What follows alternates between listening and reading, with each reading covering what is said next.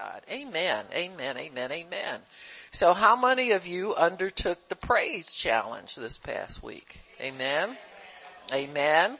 The praise challenge. God challenged us uh, last Saturday at our Rejoice Detroit meeting that if we would praise Him more. Amen. More. More than what? More than you doing now. we need more? People always want to have some, how much I gotta pray? How long I gotta pray? We want to put a timer on God, uh, like you really doing something important with your time. You know what I'm saying? Yeah, praise Him more, more than what you're doing. Why? Cause He wants to do more for us. Amen. We don't offer anything to him that he does not increase and give us more of. So it becomes a mandate for us. And I think God gives us instructions based on what we're expecting and requesting already.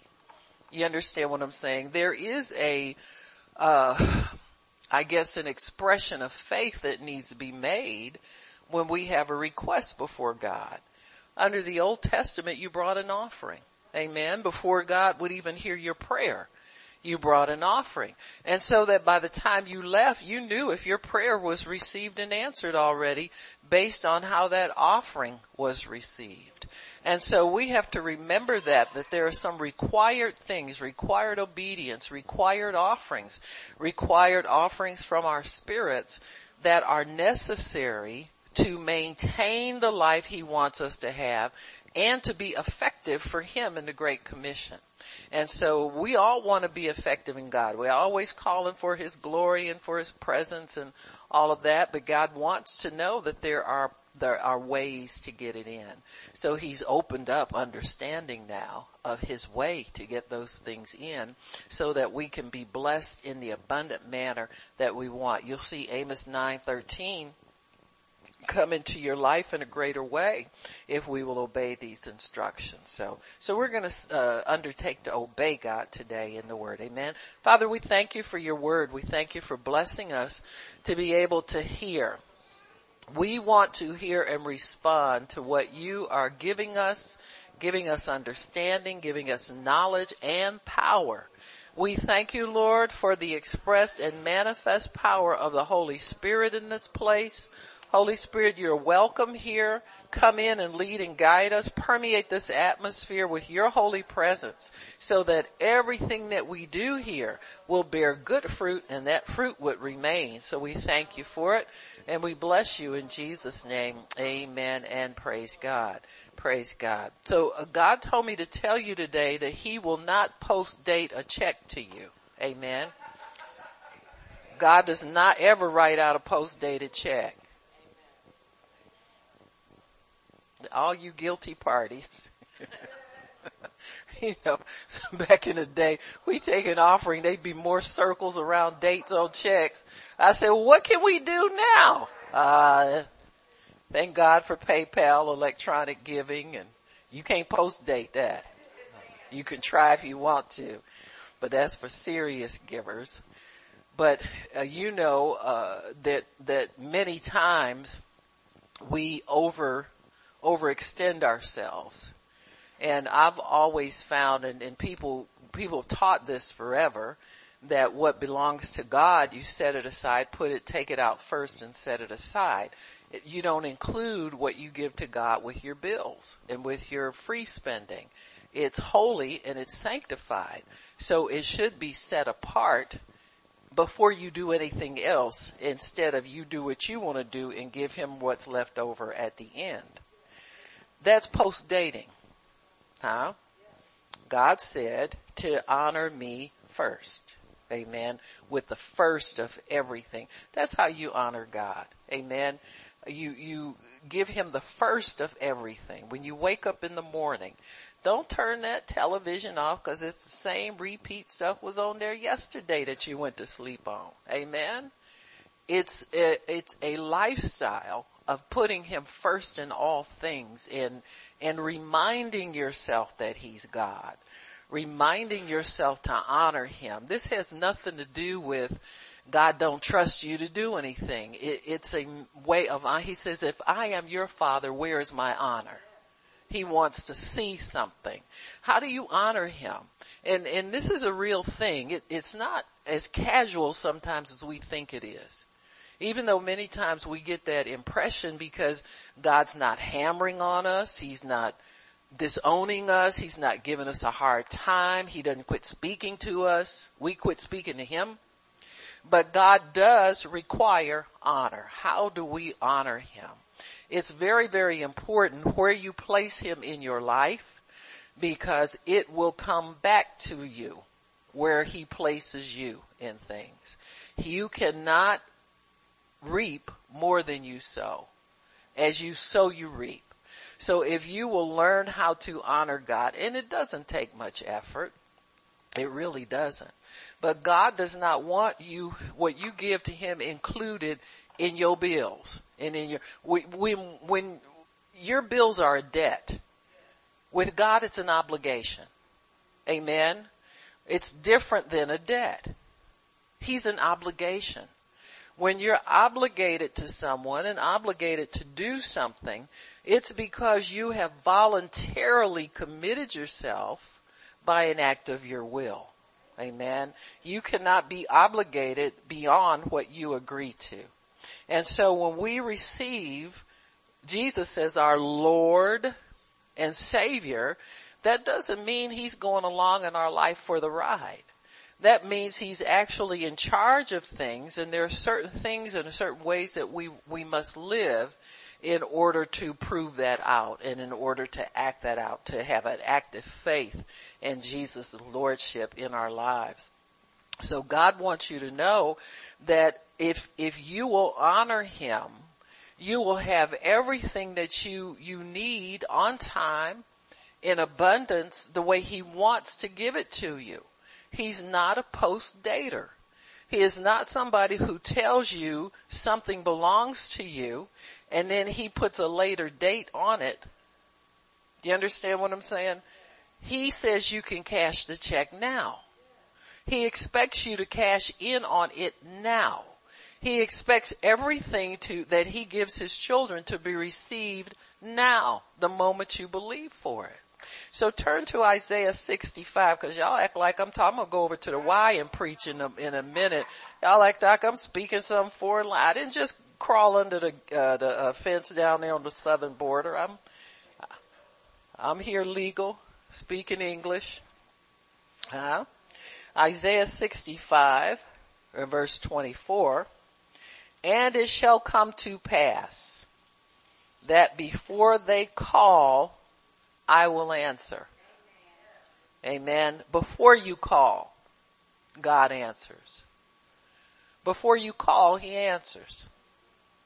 You ever read through the Bible and see something you say, "Ooh, God could do that. That that looks good." You know, you sometimes we go shopping and you don't even have that need right now. Well, He's letting you know, and then later on, maybe even two years down the road, you find out you have that need, and that Scripture's already on the inside of you. Well, he's answered you before you call. You've got words stored up in you for that time when you're going to need it. So God is not a post dater. He's not telling you, uh, I don't care if you do need it now, you can't cash it till later.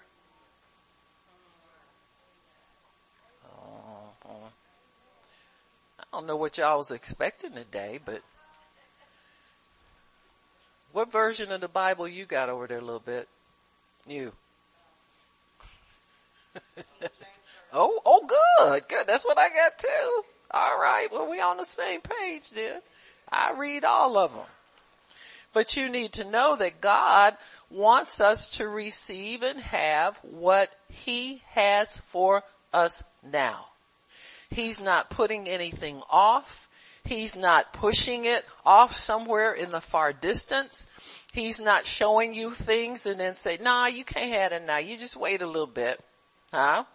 He wants us to have everything that, that is required for life and for godliness in the now. When we need it, even before we need it, it's stored up for us. It's laid up for us. God has made great provision for us already. I don't care how surprised you are at the predicament you find yourself in. God knew it was going to happen a long time ago. And he made provision for it, just like a good father would. He's already made provision for everything that you need. And there's no delay on you receiving it. People have this impression about God sometimes that he's just reluctant to, you know, you even hear it in, in some of the phrases we use. Let's bombard heaven. You ain't bombarding nothing. It's, it's wide open to those who have faith. You bombarding the wrong place, brother. Heaven ain't against you. Heaven is for you. If you're saved, heaven is for you. Amen. Even if you're not saved, heaven is for you. You just gotta come alive to it and do what's required to receive what God has for us. But God wants us to receive everything that He has for us. So you need to know that faith is now. Hebrews 11. Now faith is. Faith exists in the realm of the now. Hope is in the future. So faith gives substance to the things that we hope for. Amen. If you don't have it with you in the natural realm, then know that, that you have a hope that it will come to you. How does it move from just a dream and a hope and a maybe to a sure thing? Faith moves hope into the realm of the sure thing. And so faith must come to us in the now in order for us to get an assurance that what we are trusting God for is ours. Not is coming, is ours. If we always think about things in the, in the realm of its coming, we'll never possess it from God. We must accept that it is ours by faith.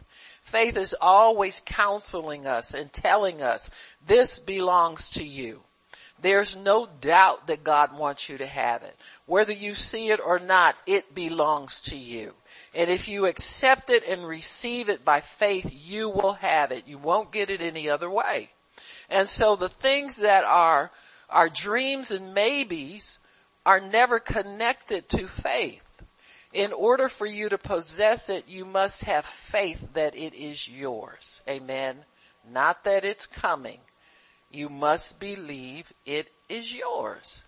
If you believe it's coming, then you taking a post dated check. And you don't like them any more than I do. Huh? You think you collecting the offering, you get the offering. basket, open it up, oh, post date, post date, post date. Huh? Your bills are due now. There are things you want to do in your life now. There are things you need now. There are things that are essential now. And you don't take both post-dated checks from people you work for. Most people tear that place down if they come go to the, you go to cash that thing and it bounce on you, huh? And so you want what you want now. Why are we so casual about getting things from God? Amen. Many times we accept a maybe or a off in the distance. But I'm telling you, you must believe these things are yours, folks. Get, get your mind set on possessing in the now. It's not coming, it's here. It's not a maybe, it's yours. It's not uh, for some people and not you. It's for you and for everybody that'll believe. Amen.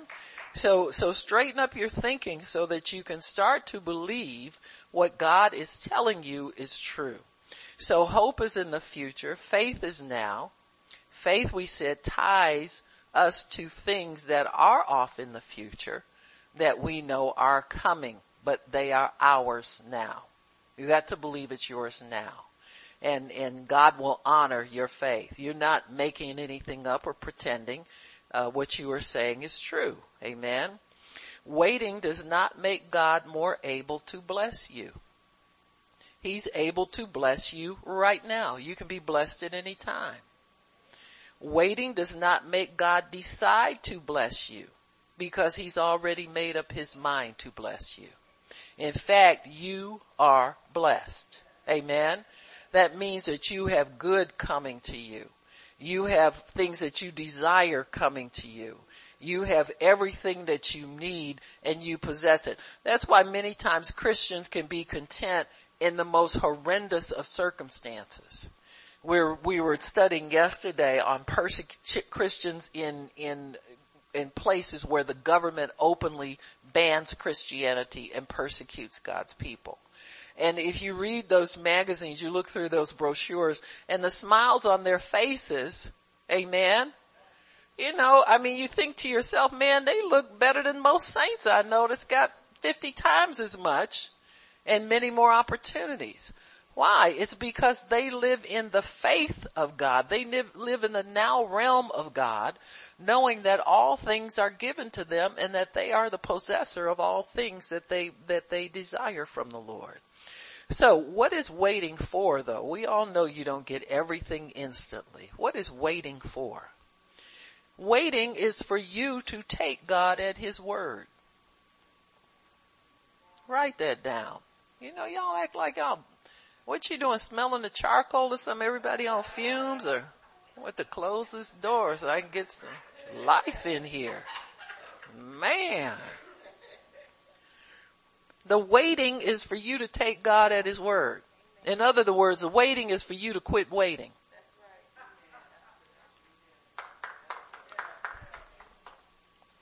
There is a process of soul acceptance of what God promises that must be accomplished to rid ourselves of wavering faith. James tells us that if you, if a man wavers, don't let him think he will get anything from God. Amen. And that is true. If, if you're trusting God one minute and then looking at the natural the next minute, that's called wavering. Amen but be of good cheer because it'll straighten up. Because you'll get tired of wavering one day and say, you know what, I'm just going to go and believe God. And I'm going to quit this back and forth. Amen. There's no necessity to this. And I really want what it is I'm asking for. The Bible says what things you desire. You gotta want what you're, we, what you are quote unquote believing God for. You gotta really want those things. You know, people say, well, well, um, uh, uh, I want a, I want a husband, I want a wife, I wanted this, I wanted that. Really? Huh? I mean, think about what you just said. You want to to your little freedom. You're going to have to pick up socks, pick up shoes, pick up mentionables and unmentionables, get your elbows off the table, quit this and quit that. Huh? In other words, you're going to have to learn how to get along with somebody. I like my freedom. So you can always tell people really, really want to get married. The ones who don't, when, when something happens, you know, like, like, you know, you, you mess up your money and say, ooh, I'm glad I ain't married. Uh, it's a dead giveaway. If you have stuff that comes up in your life, say, ooh, I'm glad I don't have no husband breathing down my neck. get home late at night with your little bag of church's chicken or whatever you got. Throw it up there on the counter and it's just enough for one. Ooh, I'm sure glad I don't have to share this with nobody. Yeah, you want to be married, alright. You come in there with any bag on most of these brothers, you in trouble. I'm gonna tell you right now, I don't care what's in the bag. Huh? Cause they want you sweating and cooking. Hello. Well, I don't be cooking. That's too bad. You you know, you really ain't good marriage material. If you eat, somebody gotta cook. In God's order of things, that's the wife. Let's see, he a good cook. I don't care. He ain't gonna stay around too long if you don't take care of him. Hello. Isn't that right? You know Miss Regina, you've been married a long time. Yeah. I remember Mr. Harvey. Can I talk about him? Okay. You can talk about my, my deceased husband. But, uh, and I didn't do nothing to him. Everybody looking at me all funny. I was acquitted on all charges. No fingerprints, no smoking gun. Huh? But relationships are to serve one another. You don't have a take relationship.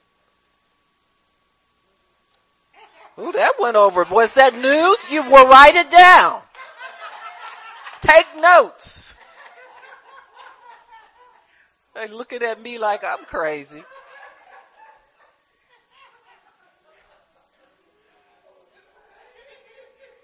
Always what's in it for me. Listen, if you didn't get what you, what you wanted by the wedding date, forget it. What you laughing at? See, you gotta, wait a minute now. Am I talking to the right group of people? Are y'all Christian women up in here? I didn't act like it. Before you get married, you check out where you work. If they show up in the daytime and the afternoon consistently, they ain't working. I don't care what they tell you.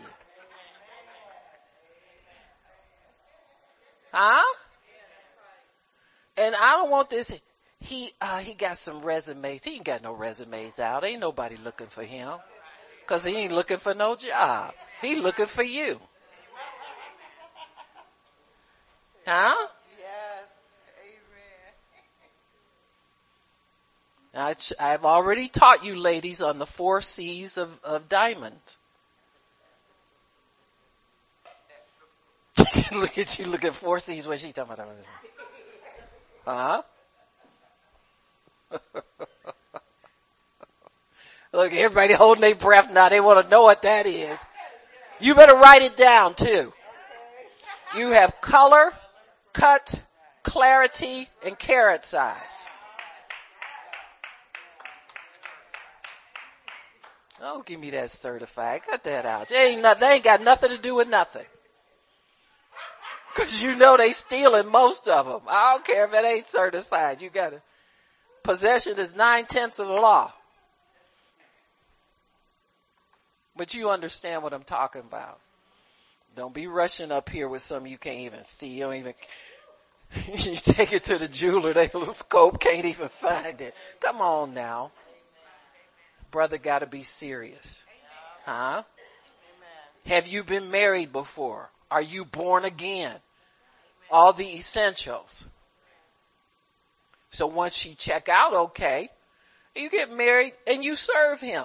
You understand what I'm saying? Why? Because he's the right one for you and you want it to last.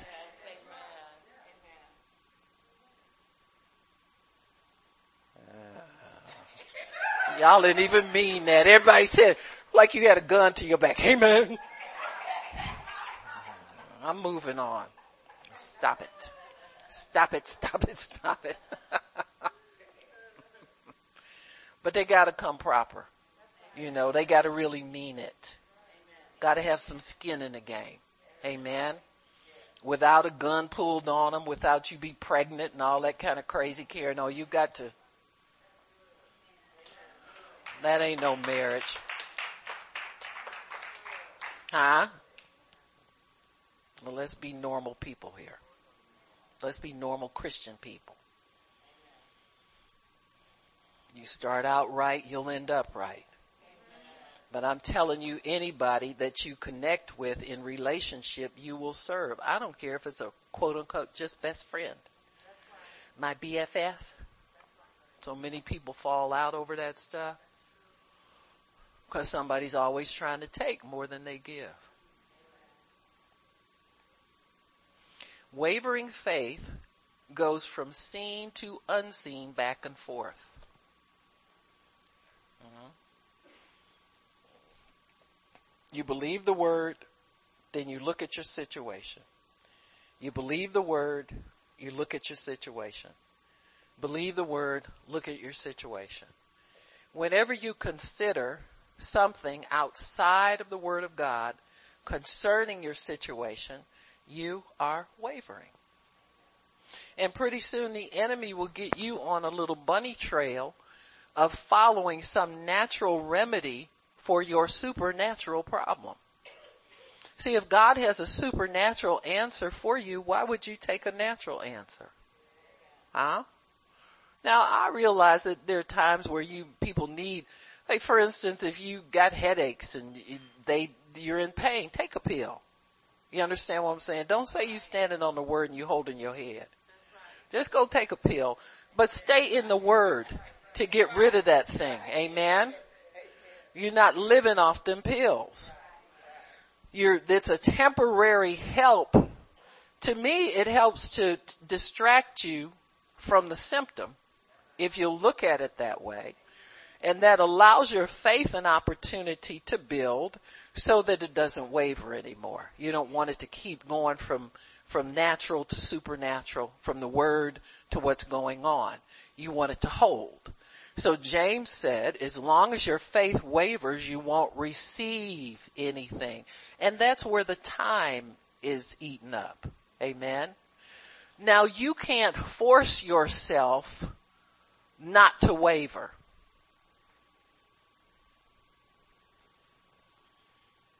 Huh?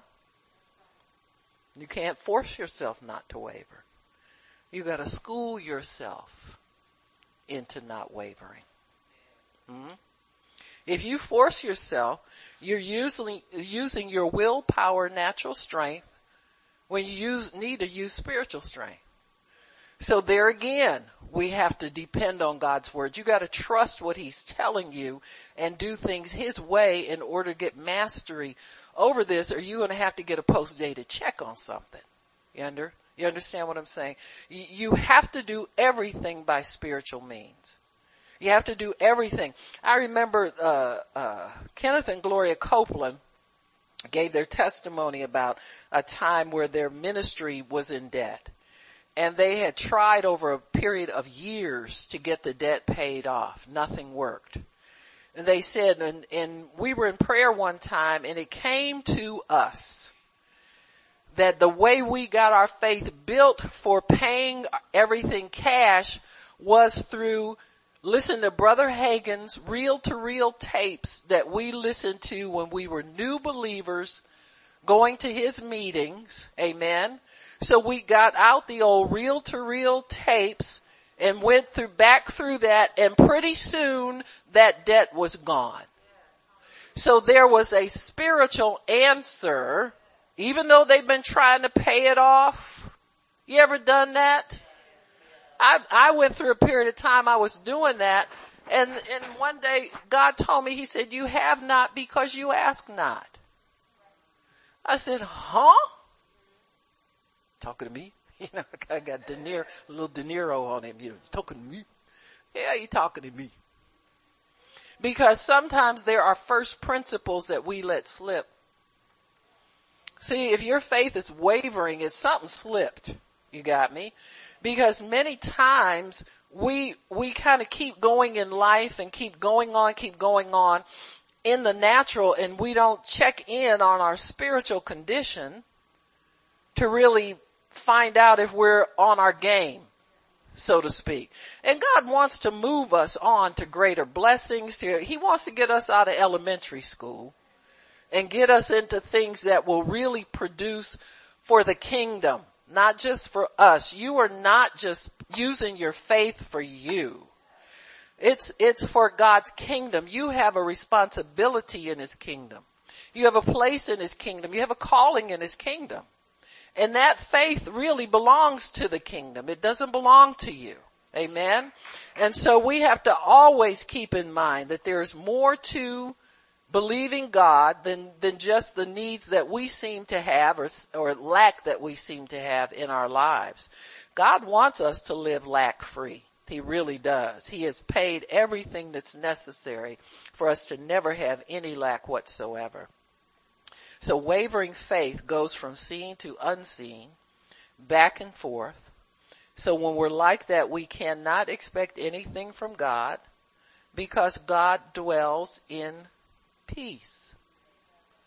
Peace really is stability, no wavering, no fear, no judgment on ourselves.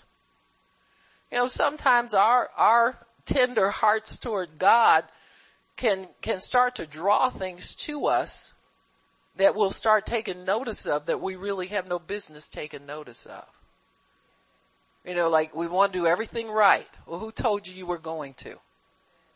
Or we don't want to make a mistake. And we don't want to do this wrong. We, we put ourselves back under the law all of a sudden. See? So we gotta drop our standards sometimes. It's called humility. You know, where you humble yourself and just allow yourself to, to be where God wants you to be, do what He wants you to do, and, and, and receive His results.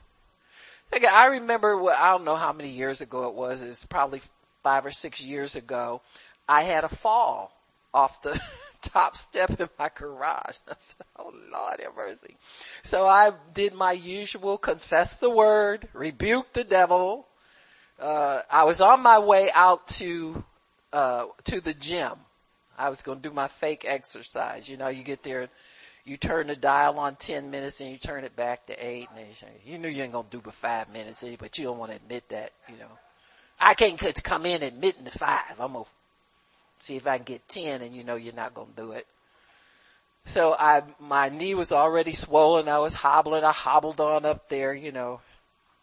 Great woman of paste and flour. I gotta use my faith. I'm using my faith. I got off that little machine and in my head, the morning, the middle of the night, my head was swollen, my knee was swollen three times. It looked like somebody's head laying beside me in the bed. I said, oh my goodness. I said, oh Lord, this ain't what I thought it was gonna be. You know, most, and, and most of y'all know it's true. Small aches and pains, you rebuke them, confess, and pretty soon you up and running again. Well, this wasn't that. And so my prayer to God was, I said, God, please let me be walking. It was like a week or two weeks before the conference. I said, please, uh, it never occurred to me not to show up. You understand what I'm saying? There's gotta be a baseline faith in you of faithfulness toward God and what He'll do for you. You just can't let go of everything. Can't be scared. Oh God, I don't know if I'm gonna make it. Yeah, I'm gonna make it. Huh? Got enough young men in here and buses and stuff, all these buses and stuff. I know I'm gonna get to the conference. I don't know about nobody else, but I will be there. We even had a wheelchair lift on one. I said, hey, if I gotta do the Ironside, that's what I'll do. You understand what I'm saying? It's, yeah, da da da da da. Yeah, that's me. I don't care. Huh? I'm going. And I'm gonna do healing school too, cause I always do healing school there. So there's, there's got to be a place where you let go of your quote unquote Christian standard. Things that you don't do anymore. You can't, oh, I should be more mature than that. I'm, I'm past that by now. I've been saved, you know, a hundred years, whatever. You have, you have to humble yourself and just say, God, can you do this for me? I know it don't sound like the faith people, but when you don't know where you are and you don't know how long you're going to be there, you ask God for the necessary things, the little by little things. And so I started to believe God. I asked him, I said, God, just let me get to the conference. I want to be walking. I don't want to be in a chair and I'm not going to get a chair. So I went to stand up if my knee didn't want to work right. So, uh, I think, uh, Tone went and got it. He said, oh, we'll get you a cane. I said, oh, okay. So I did cane for a minute. We even had a name for him. What, what did he call Eddie? Yeah, we had Eddie. You know, cause, uh, you know, Frasier, the Frasier's dad with the cane, he always, Eddie, Eddie walking with the cane. So we, we got Eddie. Amen. And I, I didn't argue about Eddie. I kept Eddie as long as I needed him. I didn't need it for very long. Why? Because God had given me a plan. Get in that word, shut everything else down except me and you and what you need for me. Get off the natural, get over in the spirit. So every day I asked him for some type of improvement in my condition. God, if I don't see improvement, tell me how to change what I'm doing, pursuing my healing so that I can see the improvement on a regular basis. And God was faithful. He, he, he honored that request. But it takes humility. You can't just be saying, well, I'm not going to be going, oh no, I can't be having no uh, cane and you know what the saints gonna say. You know saints, they look at you funny when you ain't. You know, I'm gonna be up there talking about God to heal you and I'm limping. I did it. Huh? I did it. Glory to God. Care about stuff like that. If people are not smart enough to figure that out by now, amen. Physician, heal thyself. I am healed. Huh? oh, you looking at this limping? That ain't permanent, honey. I'm healed. Amen. So, we have a covenant of peace with God. Amen. And that's where God wants us to be.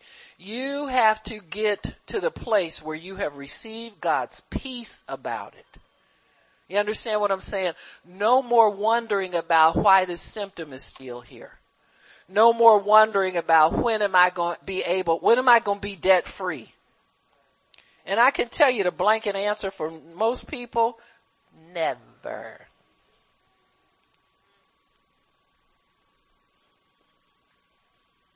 Quit, quit living off somebody else's revelation.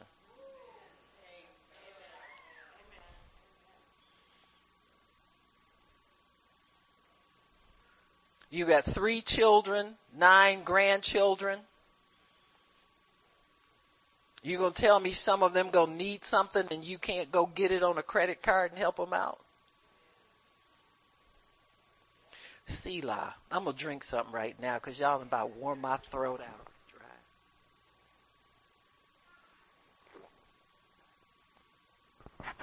Problem with, with us sometimes is we try to adopt somebody else's revelation, way of life, Christianity as our own. Yeah, they debt free cause they selling you they books.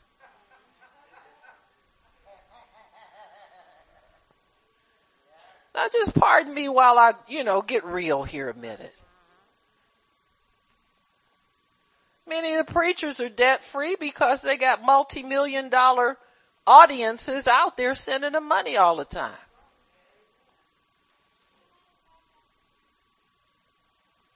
They preach condemnation on you because you got bills. Huh? Your money is for you to spend how you want to spend it, except for what's obligated to God. You got me? You have the freedom to do what you want to do with what you possess. If there are some things you need, you can tell me you, you gotta get a car and you gotta pay cash for a car all the time and you don't have the means to do it, you gotta get to your job. You get your cash car, it's probably only about eight eight hundred to three or four thousand dollars. It breaks down all the time. You wind up losing your job because somebody's made you think you have to be debt free. You got me? Get your own revelation from God. Get your own understanding. And I'm not encouraging anybody to go run up no credit cards, but you know what I'm saying. You can get involved in a legalism that will keep you in more bondage than if you went to God and found out what's for me. God, tell me what's for me. What's my situation calling for? What do you want me to, to do? And what, how do you want me to spend my money? How do you want me to spend my time? What do you want me to do in these things? There was a time we never had debt in this ministry. And then the devil started yanking everything, started pulling at everything, trying to take everything. And so we wound up carrying some debt. We're debt free now but it took some time to get there. You understand what I'm saying? So I, and I, and now God's increased. And once you get that breakthrough, you can tell when the devil's been choking and bottlenecking it. Because if you stand firm and you begin to press in and demand what belongs to you, demand that the devil let go of what's yours, after a while it starts rolling in very, very, very nicely. Very nicely. With no stopping. And so that's a place we're in now. You got me?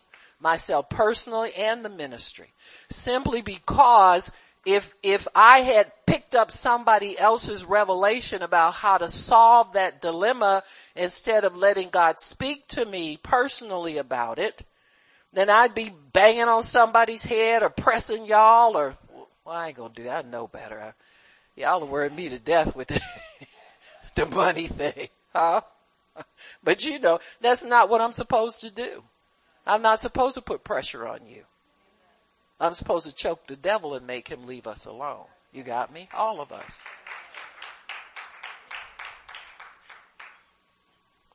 So, the wavering means we don't quite have peace yet. It's gonna come. Amen. You stay in that word, your peace will come about that. Amen. Because God dwells in peace with us. We have a covenant with peace. Abraham wavered. Turn to Genesis chapter 15 and show you how peace got established with Abraham. And we are heirs of his. Our faith came from him. Amen. That faith was entrusted to Abraham and he passes it on to all of his descendants. You can pass spiritual things on to your children and your grandchildren. Somebody say amen. Huh? I mean, you've got to believe that, folks. How can you believe your, your children will know more about God than you do? The glory that rests on them. I'm not talking about what they're doing now. I know everybody cutting up now. If they wasn't cutting up, they'd be sitting right in here. it's got nothing to do with nothing. You either believe or you waver. You either have peace about it or you rip your hair out, but at some point you're going to make up your mind peace is much better and you can have peace about your offspring, their future, their spiritual condition, their spiritual lives. You can quit wondering when they're going to wake up and start serving God for real. You can stop wondering about it. Peace is being settled through and through. Every part of you believes. Your soul believes. Your heart believes. Your mind isn't troubled. Peace is unwavering. How do we get there? Amen. Genesis chapter 15.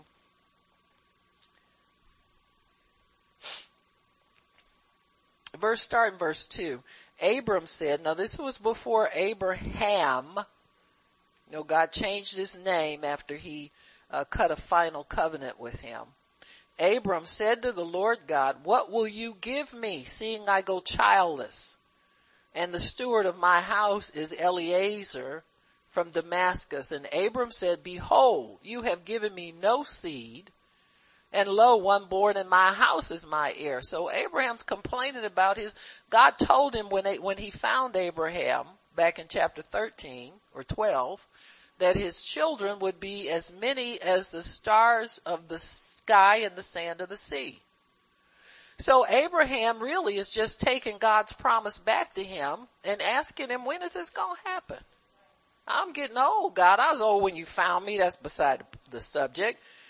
But you promised me something even then, knowing that I was, was old already and my wife has been barren ever since we've been married. What are you going to do for me? Time is moving on. And behold, verse 4, the word of the Lord came to him saying, this shall not be your heir. In other words, your servant in your house will not be your heir.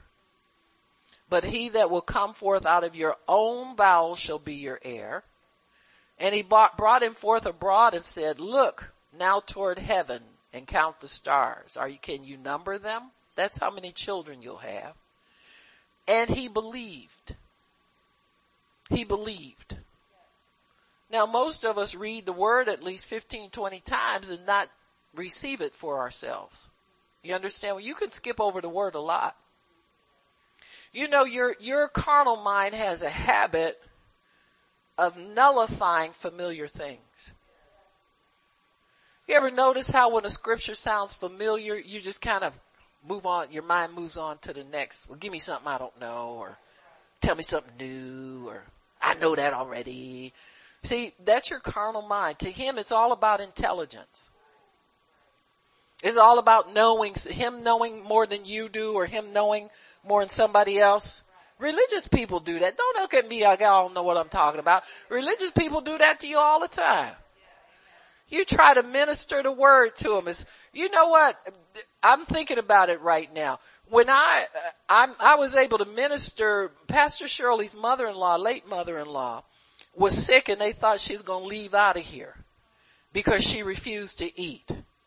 And she had wasted down and, and the Lord told me to go pray for her. And see, I know if God tells me go pray for somebody, He gonna heal them. You know, you know, I mean, He doesn't see it send me in vain. I'm not going on a, a maybe and a wavering. I know they'll get healed. Now I didn't always know that. There were many years I prayed and wasn't sure. But I got to relationship, see, I know now. There's some things transpire in relationship where you know. And he also knows I don't like going down. I have hot flashes when I go down where I went to school. And he's I'm scared somebody gonna know. Nurse Williams, oh, Nurse Mason. You know, when I hear that, I say, oh Lord, I ain't heard that in years. But anyway, um, I went down there and she is a traditional Baptist person. They like to fight you. You know what I'm talking about, don't you, sister? Oh, that's telling the truth. No, I ain't lying nobody. Fundamentalist Christians are known as the fighting fundies. The fighting fundamentalists. Why? They're not, they don't know how to entreat people. Entreaty means you humble yourself and you try to find a way to exalt God in your conversation. They don't care nothing about that. They gonna tell you what they know. Huh? And so I knew that about her and I, I went in faith. And so while we were talking, I told her, I said, now I'm gonna, I'm gonna read you a scripture. I know the Bible. So under my breath said, I say, you religious devil, I bind you in Jesus name. You're not going to kill this woman here today. You understand me? She never heard me, but something in her brain snapped and she said, okay. So we read the word and she received it. They came in and gave her a swallowing test right after I prayed with her. I said, you ready to be healed? She said, yeah. I said, well, I'm going to pray for you and God's going to heal you. Going to swallow. Minute, minute I prayed for her, this little girl comes in, Mrs. Camp, I have a swallowing test for you. And she swallowed and she was shocked.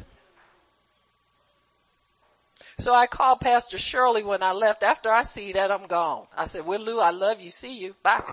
Huh? And, you know, you're done. Don't linger and try to do more than God sent you to do. And get them in doubt about the healing he just gave them. Just get up and go home.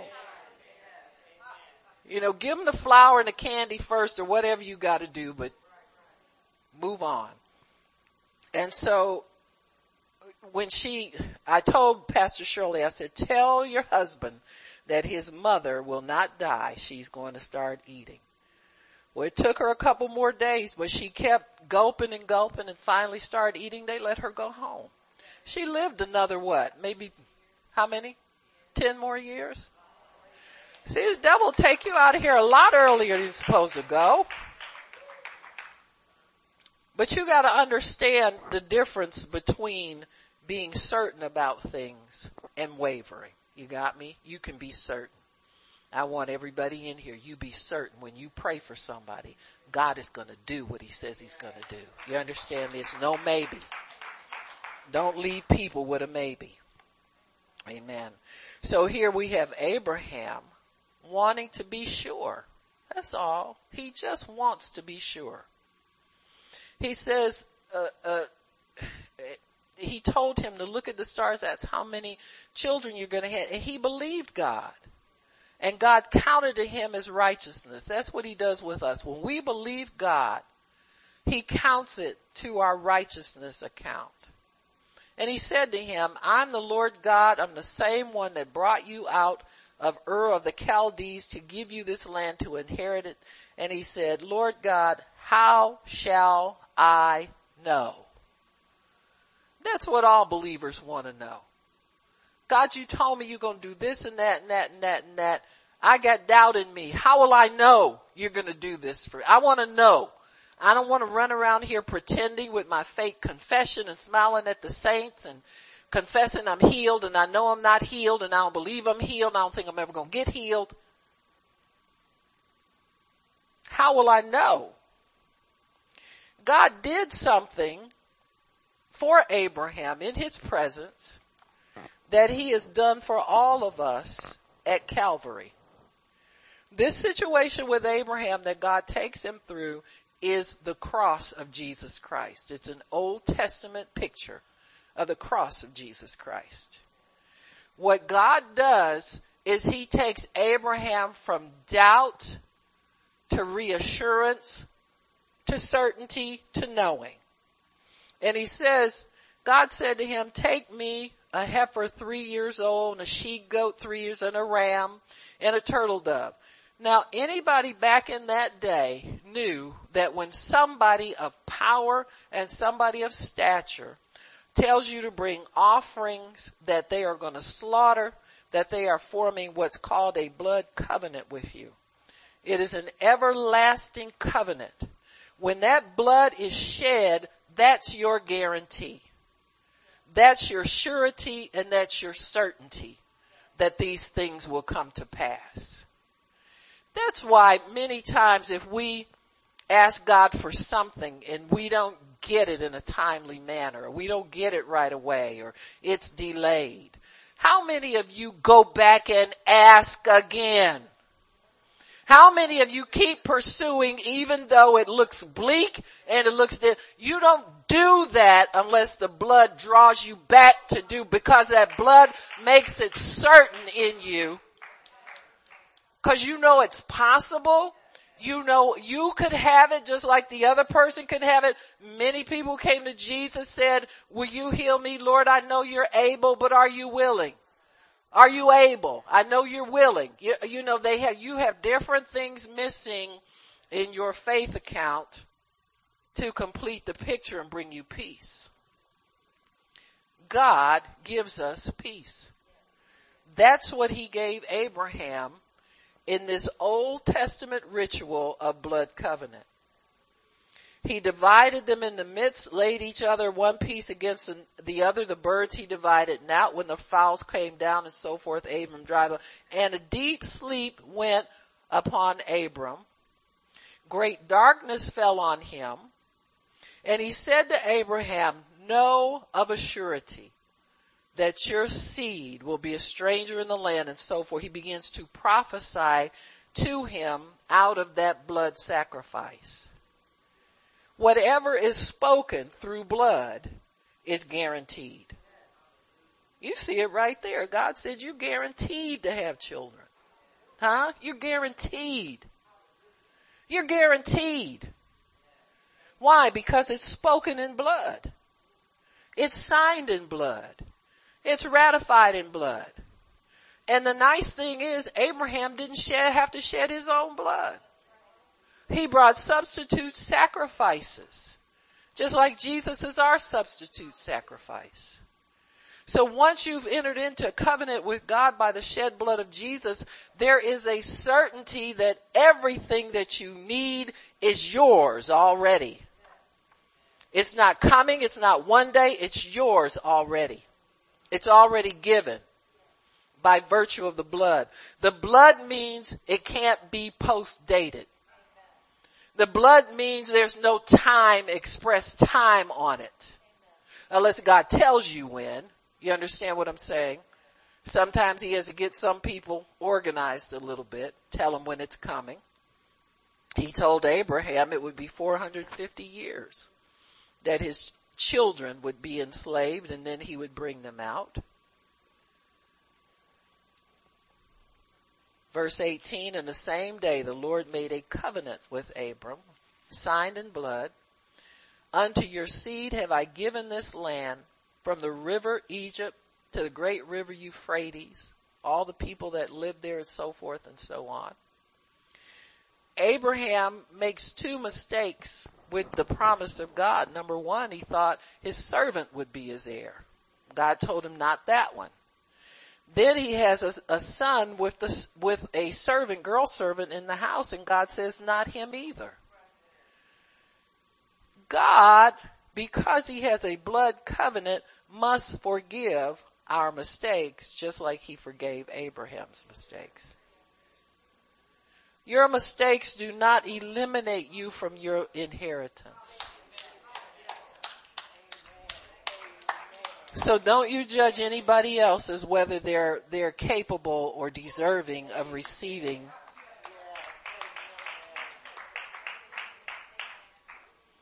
I remember when I was new, new in the ministry and people would come in, you pray with them and, and I, my mind would go and say, I wonder if there's sin in their life. And God said, I'll never tell you. I said, whoa, whoa, whoa, who said that? Whoa, whoa. Huh? That's between them and God. Amen. You come into agreement. If you find that the spirit is hindered or something like that, then you ask what God says. Ask, but you don't go up and ask people what you do last night or this morning. They ask you what you did. Huh? But we are a royal priesthood. But we get dirty sometimes. Huh? Gotta get clean back up again. That's why the blood of Jesus is as powerful as it is. Keeps cleansing us throughout all eternity. So this was Abraham's covenant of peace with God. Peace means no more wavering, no more doubting. I don't care what happened to Abraham. He messed up with, with, with Hagar and Ishmael, but he, his faith kept coming back telling him that God still was going to do this for him. See, don't ever let your sin cancel out your promise. Or anybody else's for that matter. You know, we sit up and look at people and say, yeah, they don't act right. I don't know how they can care this and have that. There's so much judgment in the world now. You see it all the time.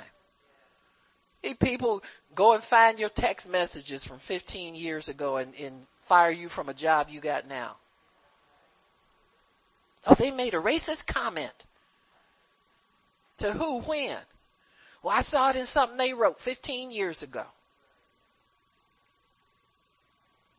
You know, the whole world is going to get saved sooner or later. Because they're going to be so hungry for, they're going to get sick of accusing and crucifying and murdering each other so much. They're going to start to cry out for repentance and cry, cry out for God's mercy. Cause it can't go on like it is. People are crazy. Peace is settled through and through. That it makes us settle through and through. Your heart, your mind, your soul, everything. Your expectation is settled. Peace is unwavering. Peace causes us to flow unhindered into the land of promise.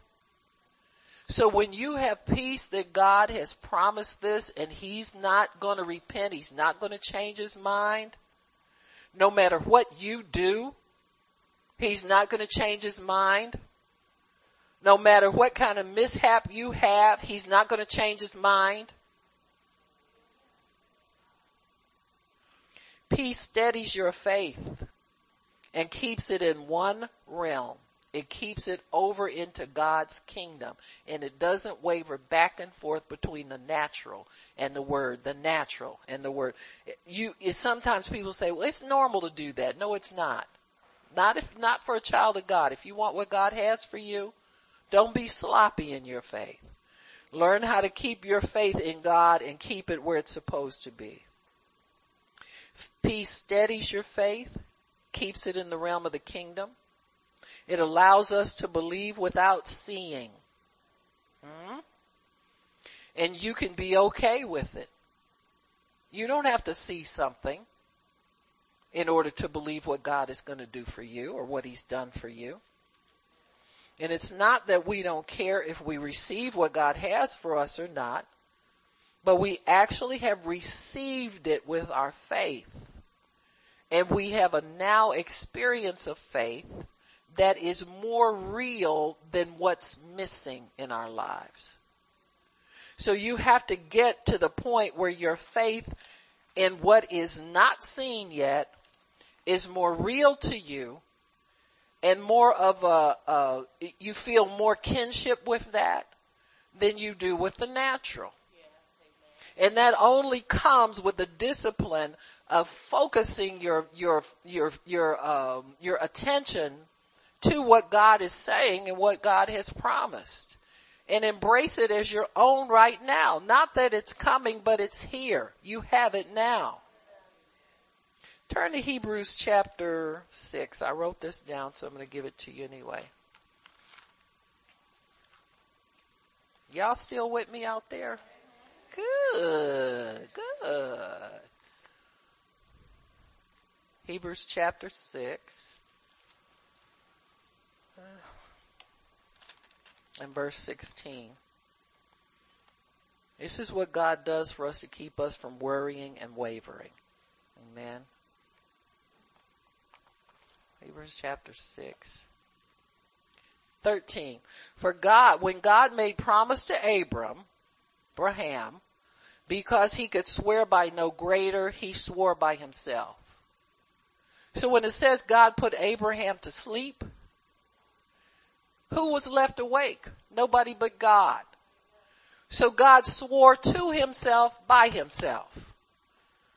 He said, Pat, surely in blessing I will bless you and in multiplying I will multiply you. That's what he told Abraham. So he swore, God swore to himself that he would bless this man. It didn't say nothing about what you gotta do, did it? He just said, I swear by myself and I promise myself that I will bless you. And you gotta take God at His word. Cause every devil in hell will come to you and tell you, well, you just can't get stuff like that. I mean, you know, every promise has conditions. Conditions is the blood.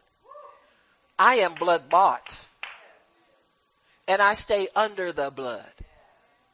Which means I got sense enough to know if I cut up in sin and mock God, that cuts me out of the covenant. But if I repent and come back, I'm right back in there again.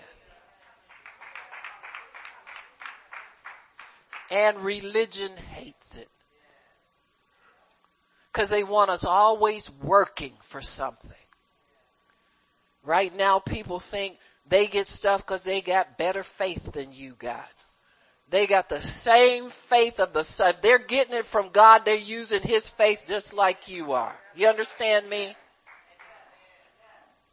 You having an airplane or a Mercedes or a Bentley just means that's how you spend your money. It has nothing to do with your spiritual condition.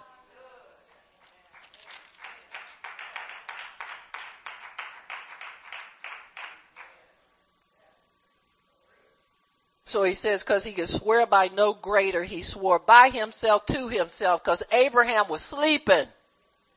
He didn't even know what was going on. When he woke up, God told him, okay, you had a nice nap. Surely I'm going to bless you. Cause I've come into covenant with myself about you. That's why you can't mess this up. That's why there's no curse on the new covenant. Jesus bore the curse. The price of the curse has been paid. If you stay uh, under the blood, if you stay in light of what the blood has done, if you keep that as a basis for your faith, what God has done, then you'll, you'll have the peace of God. Cause trust me, if it was for our behavior, good behavior, messing up, not cutting up, how many days we gone without spending money wrong or talking bad about somebody and so it's not about us. It's about us trusting what he did to put us in right standing with the Father. Can you trust that even when you cut up? Can you trust that even when you mess up? Not that anybody's trying to mess up. But mess up happens. it happened to people. Amen. So God said that because he could swear by no higher, he swore by himself, saying, surely blessing, I will bless you and multiplying, I'll multiply you. And so after he had patiently endured, endured what? Endured not wavering. Oh, what do we say? The waiting was necessary to stabilize your faith. Keep you from wavering. You know, it's hard to bless people if they don't have their own faith involved in it. You ever pray for somebody who's skeptical? I have. Oh, I knew that wasn't gonna happen no way. I said, well, do me a favor. Until you really have faith in God, don't call me no more. I'm serious. I don't want to get involved with your, cause see, I hurt your feelings when I find out you're playing with God. Do you understand me? You don't do that. And it's not that I'm so high and mighty and my time is so valuable, but you're mocking God and I don't want to be a party to it.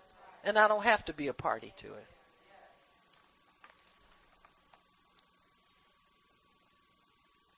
So it's hard for God to, to bless us if we're wavering. I'm doing the best I can. Keep doing it. You'll stabilize. Amen. Cause pity and whining are not going to get you to get the promise or keep it. There are many times people have been praying for things and they show up and they don't even want it because they don't recognize it as what they prayed for. You understand what I'm saying? And I ain't talking about nobody getting married. I ain't going there. I went there with y'all once already. I'm not going back there no more. Man, I never get out of them weeds. Uh, I'm serious. Y'all get you deep in them weeds. You know? Looking and carrying on and whatever. After he had patiently endured. See, the patience is, is, that means no wavering. You have to endure without wavering. For men verily swear by the greater, and the oath of confirmation is to them an end of all strife. So strife is wavering. You're striving within yourself whether or not it's coming or it's not coming.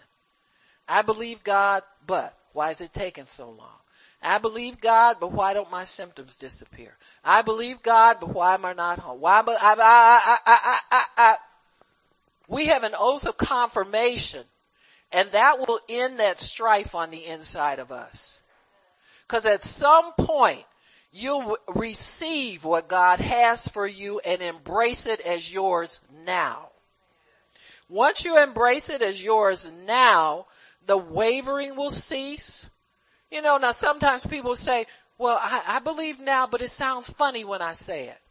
I'm going to say I'm healed, but I'm not healed really, but I think I'm healed. I'm going to say I'm healed. I get, it takes your brain a, a little time to clock into the holy thing. You understand what I'm saying?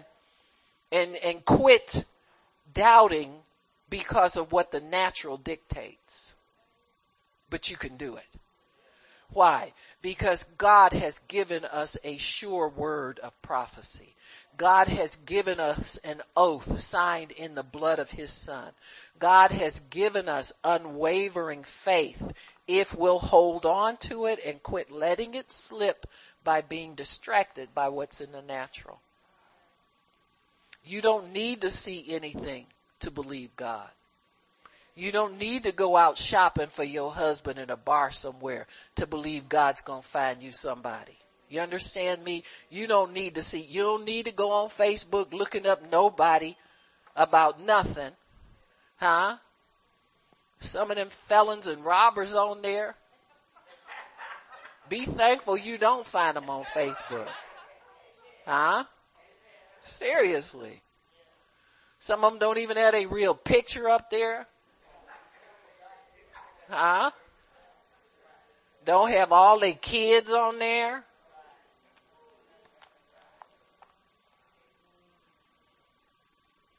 Yeah, and he looking for you to take care of them.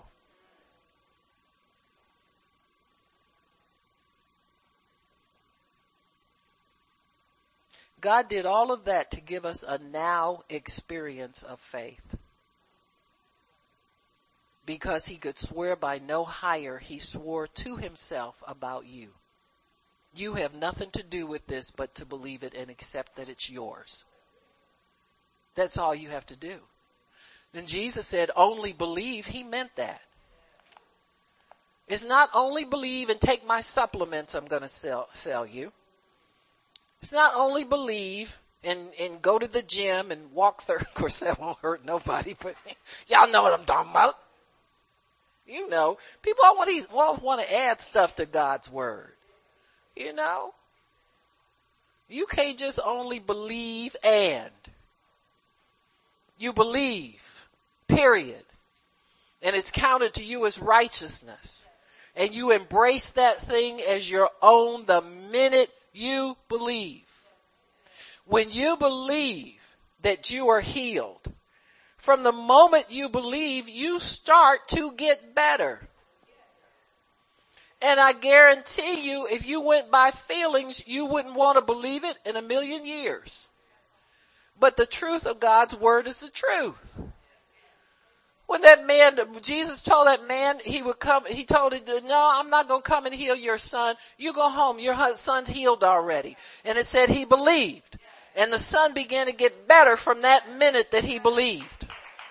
So the minute that you believe, you get better from that minute. The minute that you believe God has a better job for you, He starts making that job for you. He starts getting people putting your name up on the top of the list. And it's not going to come to you if you just sit there, you know, like somebody's going to come tap you on the shoulder, angel tap you on the shoulder and lead you to a job. You got to put your faith to operation. You got to put your faith to work. God, where do I put my resume? Where do I put this? Where do I put that? Amen. And begin to act like you believe it when we have symptoms of, as evidence. Did you know symptoms are not disease? Now doctors will tell you that. Well, you know, usually in a case like yours, you have these symptoms you have, but there's some others that go with it so we can call it a disease and you don't have those. What you need to do, pack your little stuff together, say thank you for confirming that I'm healed, Mr. Doctor, and get up out of there and go get back in your word. Huh? And allow God to show you His covenant for you is real. That your faith is real.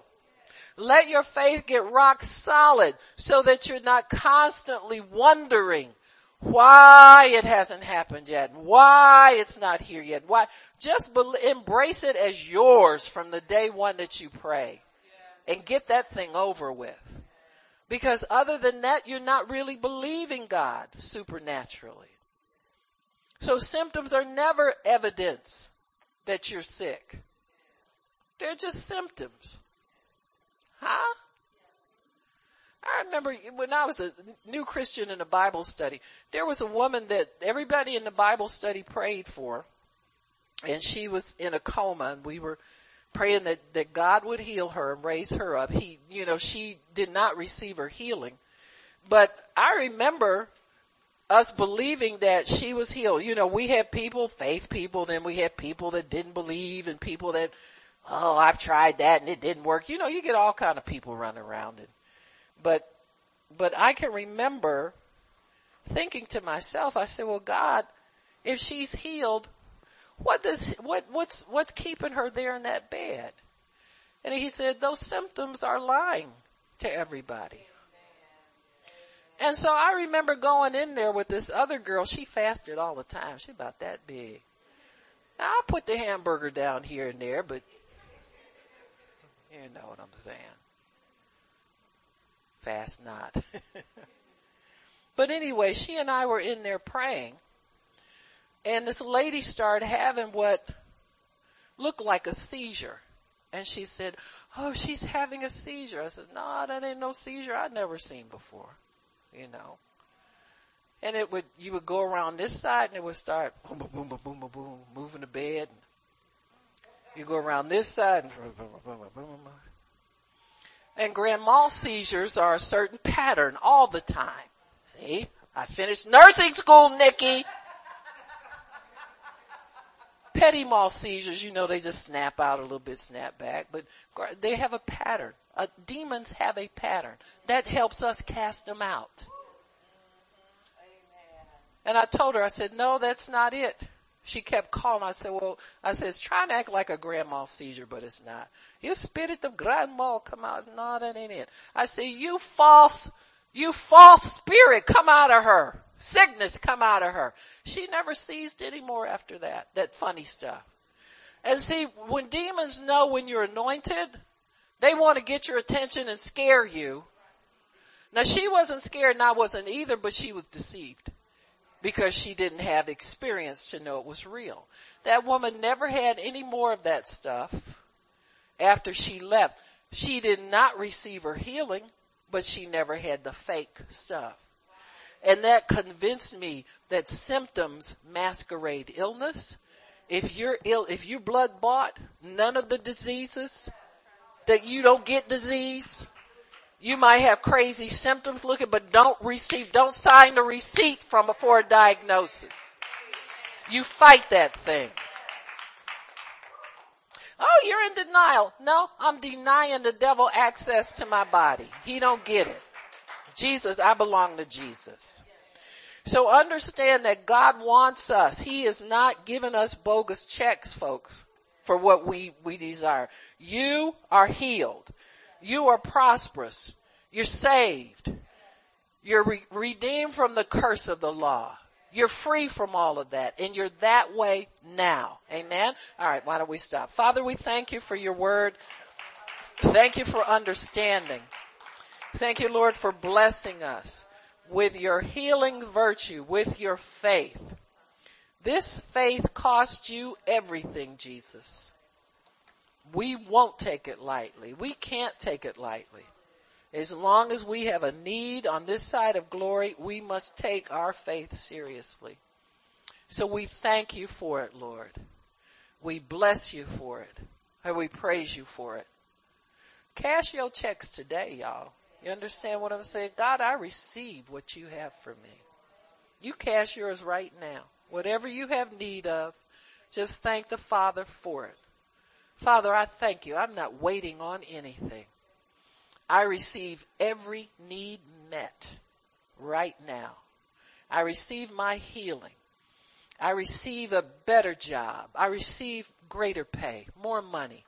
I receive my education, finishing what I have. I receive success in my business, whatever it is, Father. I receive it right now.